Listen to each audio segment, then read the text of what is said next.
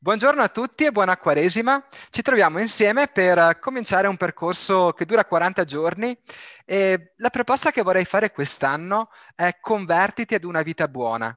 Cosa vuol dire? La Quaresima propone la conversione.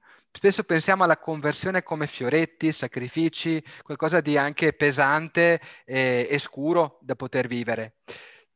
Pensare invece alla conversione come alla conversione a vivere meglio, probabilmente ci rilancia nello spirito, ci aiuta nella, in tutti i campi della vita. Eh, provo a proporre 40 idee. Oggi la prima, il digiuno, legato anche all'inizio del tempo della Quaresima che, che prevede anche questo precetto. Puoi vivere tutte e 40 le idee, una al giorno, puoi sceglierne solo qualcuna, quella che ti pare più fattibile, quella che ti ispira di più, puoi farne anche altre, perché alla fin fine quello che conta è vivere un cammino e fare un percorso che un po' aiuta a cambiare qualcosa nella propria vita proprio per star meglio. Mm, così, giusto per, uh, per correttezza, insomma, dico cosa prevede il precetto della Chiesa. È uno dei pochissimi precetti che è rimasto e dice così. La legge del digiuno obbliga a fare un unico pasto moderato durante la giornata, ma non proibisce di prendere un po' di cibo al mattino e alla sera con essenzialità, niente fuori dai pasti. Questa è un po' la regola, visto che dopo eh, si sono perse un po' anche le, le, cosa significa, cosa vuol dire digiuno. Qualcuno pensa che sia niente tutto il giorno, mentre un piccolo pasto con moderazione, insomma, è anche previsto. C'è poi l'astinenza che proibisce l'uso delle carni, come pure dei cibi e delle bevande che sono da considerarsi con, come particolarmente ricercati o costosi. Il digiuno e l'astinenza devono essere osservati il mercoledì delle ceneri e il venerdì della passione e croce di Gesù. Sono consigliati il sabato santo fino alla veglia pasquale. L'astinan- l'astinenza deve essere osservata in tutti i singoli venerdì di Quaresima. Alla legge del digiuno sono tenuti tutti i maggiorenni, quindi dai 18 anni, fino ai 60 anni. Alla legge dell'astinenza coloro che hanno compiuto i 14 anni. Questo è così un po' di cappello iniziale. Mi piace, mi piacerà quando potrò, quando sarò in grado, quando tutto sarà se- possibile sereno, scambiare anche una chiacchierata con, con qualche amico che ci aiuta ad entrare attraverso la propria esperienza personale anche sull'argomento e sul tema, giusto per non filosofeggiare e basta o fare discorsi troppo alti e complessi. E allora con noi oggi, in questo primo incontro, c'è Alinka, Alinka Volkan, un'amica per me di lunga data, che si presenta e che poi ci racconta qualcosa della sua esperienza riguardo al digiuno. Ciao Alinka, bentrovata. A te la parola. Ciao Andrea, ben trovato anche te e ti ringrazio per questo invito che mi fa molto piacere e che ho accettato proprio con grande piacere. E vi parlerò molto brevemente del tema del digiuno, come mi hai richiesto tu, dal punto di vista personale. Eh, io lavoro come terapista ayurvedica e come insegnante ayurvedica. La ayurveda è una medicina naturale indiana e da tanti anni fa parte della mia vita. Però quando sono arrivata in contatto con il digiuno la prima volta, in realtà mh, mm, mi è stato proposto da una dottoressa medico di base ed quindi parliamo di una dottoressa di medicina assolutamente occidentale, e in seguito a un problema che avevo avuto all'intestino, mi aveva consigliato un lavaggio intestinale e poi la pratica del digiuno. Devo dire che questo primo approccio è stato un approccio molto forte perché in realtà lei mi ha consigliato 15 giorni di digiuno continuativi e mi ricordo che io le ho detto sì sì me li può ben proporre, il terzo giorno sono morta ma va bene uguale. E lì si trattava proprio di bere solo acqua e tisane senza zucchero, quindi era veramente una pratica forte, che però io sono riuscita a fare nonostante andassi tutti i giorni a lavorare e chiaro toglievi le, le, le, cose meno essenziali, tipo non è che vai a fare sport così. Avevo il sostegno dell'agopuntura che mi faceva lei, però è stata un'esperienza per me illuminante, perché io che sono molto legata al cibo come natura, come costituzione, e pensavo veramente che sarei morta, come ti dicevo prima, invece sono sopravvissuta, tanto che l'ho ripetuto anche l'anno dopo, più corto, l'ho fatto di otto giorni, e poi in realtà eh, essendo entrata in contatto anche con la Ayurveda e parlando con i medici eh, con cui lavoravo e lavoro tuttora, per tanti anni ho tenuto la pratica del digiuno un giorno alla settimana. Un giorno in cui appunto eh, la sera precedente cenavo, facevo il mio pasto normale, poi da dopo cena fino alla colazione, non del giorno dopo, ti faccio esempio la cena della domenica, poi lunedì digiuno e poi facevo colazione il martedì mattina. Durante il lunedì io bevevo solo acqua e tisane senza zucchero. E quindi questa è stata l'esperienza che ho fatto io. Eh, quello che posso eh, dire a te e a tutte le persone che ci ascoltano è che in realtà eh, il digiuno può sembrare una pratica invalicabile e assolutamente non lo è. Spesso abbiamo dei condizionamenti mentali molto forti.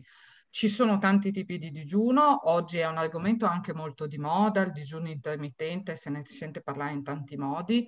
Il digiuno si può fare in tanti modi, come eh, hai anche detto tu richiamandoti ai precetti eh, della Chiesa. Il digiuno può essere, ad esempio, decidere di, per un certo periodo, avere solo, eh, assumere solo cibi liquidi, per esempio, liquidi o semiliquidi, quindi decidere di togliere i cibi solidi. La Ayurveda infatti consiglia, ad esempio, mh, mm, di fare il digiuno prendendo solo dei cibi liquidi e togliendo il sale. Quindi non è una totale privazione del cibo ed è sicuramente la pratica che si può consigliare a chi si avvicina per la prima volta. Eh, io da un po' di tempo ho cambiato la tipologia di digiuno che faccio, seguo eh, una pratica che si chiama Ekadashi. Trovate tantissime informazioni in internet, quindi se le persone che ci seguono hanno delle domande trovano tranquillamente le risposte ed è un digiuno legato alle fasi lunari.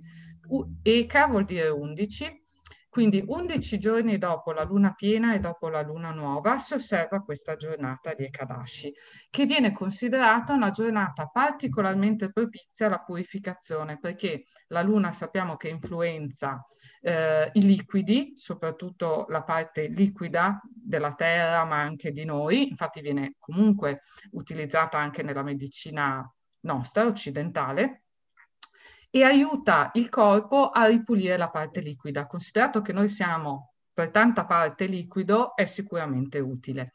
E Kadashi si fa facilmente, nel senso che si può scegliere di togliere, eh, di mangiare solo frutta e verdura per questa giornata, per esempio, solo frutta e verdura, oppure si può decidere appunto di bere soltanto acqua e tisane senza zucchero. Quindi bisognerebbe togliere la carne, il pesce, i legumi, i cereali e la maggior parte dei latticini.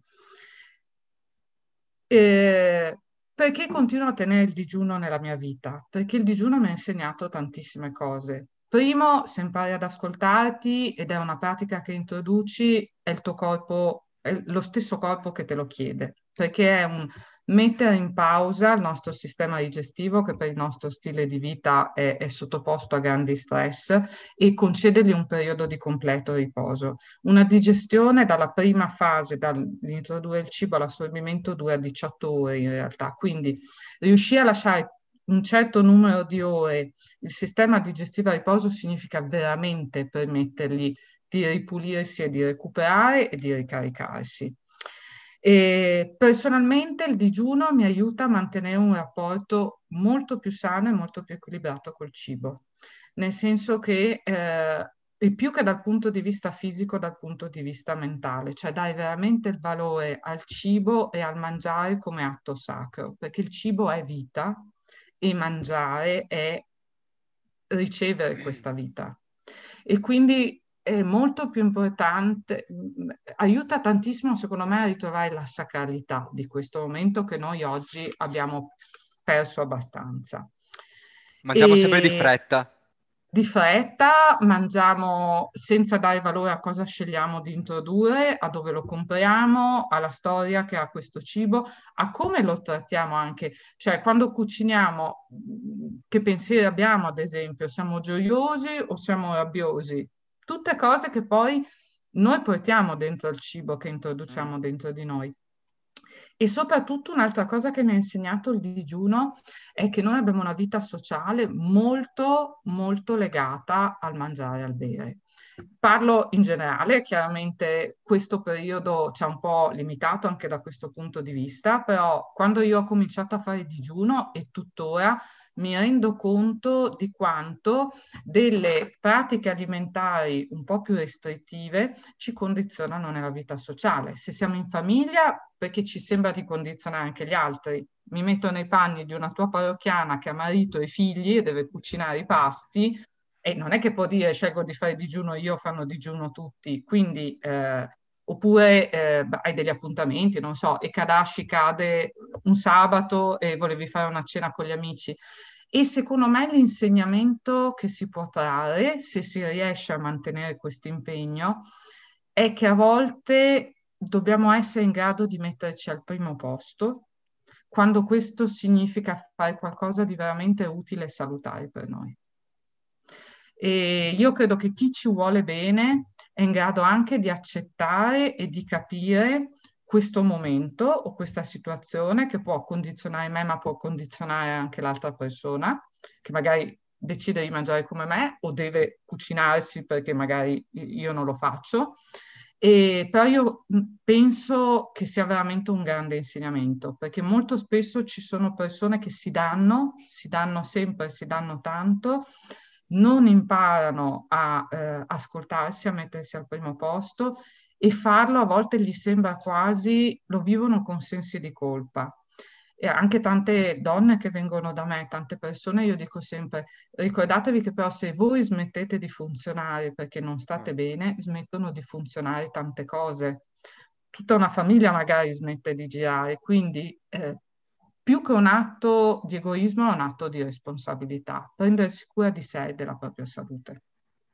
Grazie, grazie davvero. Grazie a te. Io mm, eh, diciamo che in quest'anno sto un po' cambiando un po' il regime alimentare e mi accorgo quando faccio digiuno che dopo, fra l'altro, quando vado a mangiare ho come mi gusto il cibo in modo sì. completamente diverso.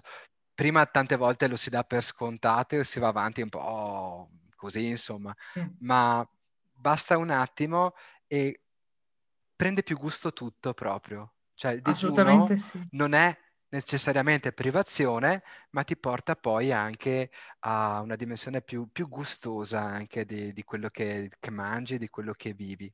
Ecco, Assolutamente senso, vero. In senso cristiano posso aggiungere anche che eh, per un cristiano il, il digiuno è sempre associato a Gesù, cioè il digiuno nasce dal riconoscere che Gesù noi non lo abbiamo sempre con noi. Digiunare significa rendersene conto, sentire la fame e desiderare di poter essere anche con lui. Mm. Per i testi indovedici, ad esempio, eh. e Kadashi, è una giornata eh, in cui eh, l'astenersi dal cibo è compensato dal dedicarsi alla spiritualità. Quindi pregare di più, cantare di più, eh, um, meditare magari osservando immagini religiose e quindi è proprio un portarsi meno su un piano grossolano e materiale e più su un piano spirituale. E quanto e ne abbiamo pur... bisogno. Sì, e quindi pur in ambiti diversi, vedi quanti sono i punti di incontro, le analogie e in realtà i, i concetti base che sostengono eh, queste pratiche. Comunque ti do ragione perché per me la collezione del martedì per anni è stata quella che vivevo come una bambina per la nuova festa. Dai, potremmo anche dire allora, semplificando, eh, che se non hai tempo per pregare, non preoccuparti, salta un pranzo e lo trovi il tempo. Assolutamente sì, verissimo. Va bene, dai. C'è qualcosa con cui vuoi concludere, con cui vuoi salutarci, con cui vuoi... Pensaci un attimo. Io pensaci sì. un attimo. Mm-hmm. io intanto ti metto, ho trovato questo testo che è poetico di Rumi, che però mi è piaciuto, allora così lo metto come postilla finale anche per darci un po' di tono, un po', mm. un po più su. C'è una dolcezza nascosta in uno stomaco vuoto. Noi siamo liuti, niente di più, niente di meno se la cassa di risonanza è piena di qualunque cosa, niente musica. Se il cervello e la pancia sono purificati dall'ardere del digiuno, ogni momento una nuova canzone sale da questo fuoco. La nebbia si dirada e una nuova energia ti fa salire di corsa i gradini di fronte a te. A te la parola di saluto. Ringrazio te, ringrazio tutte le persone che ci stanno ascoltando. L'augurio che vi faccio è di vivere nella massima serenità possibile questo momento e di rimanere saldi e centrati e fatelo con la spiritualità, perché la spiritualità è quello che ci aiuta veramente a radicarci e a stare forti in momenti così complicati. E buona Quaresima a tutti.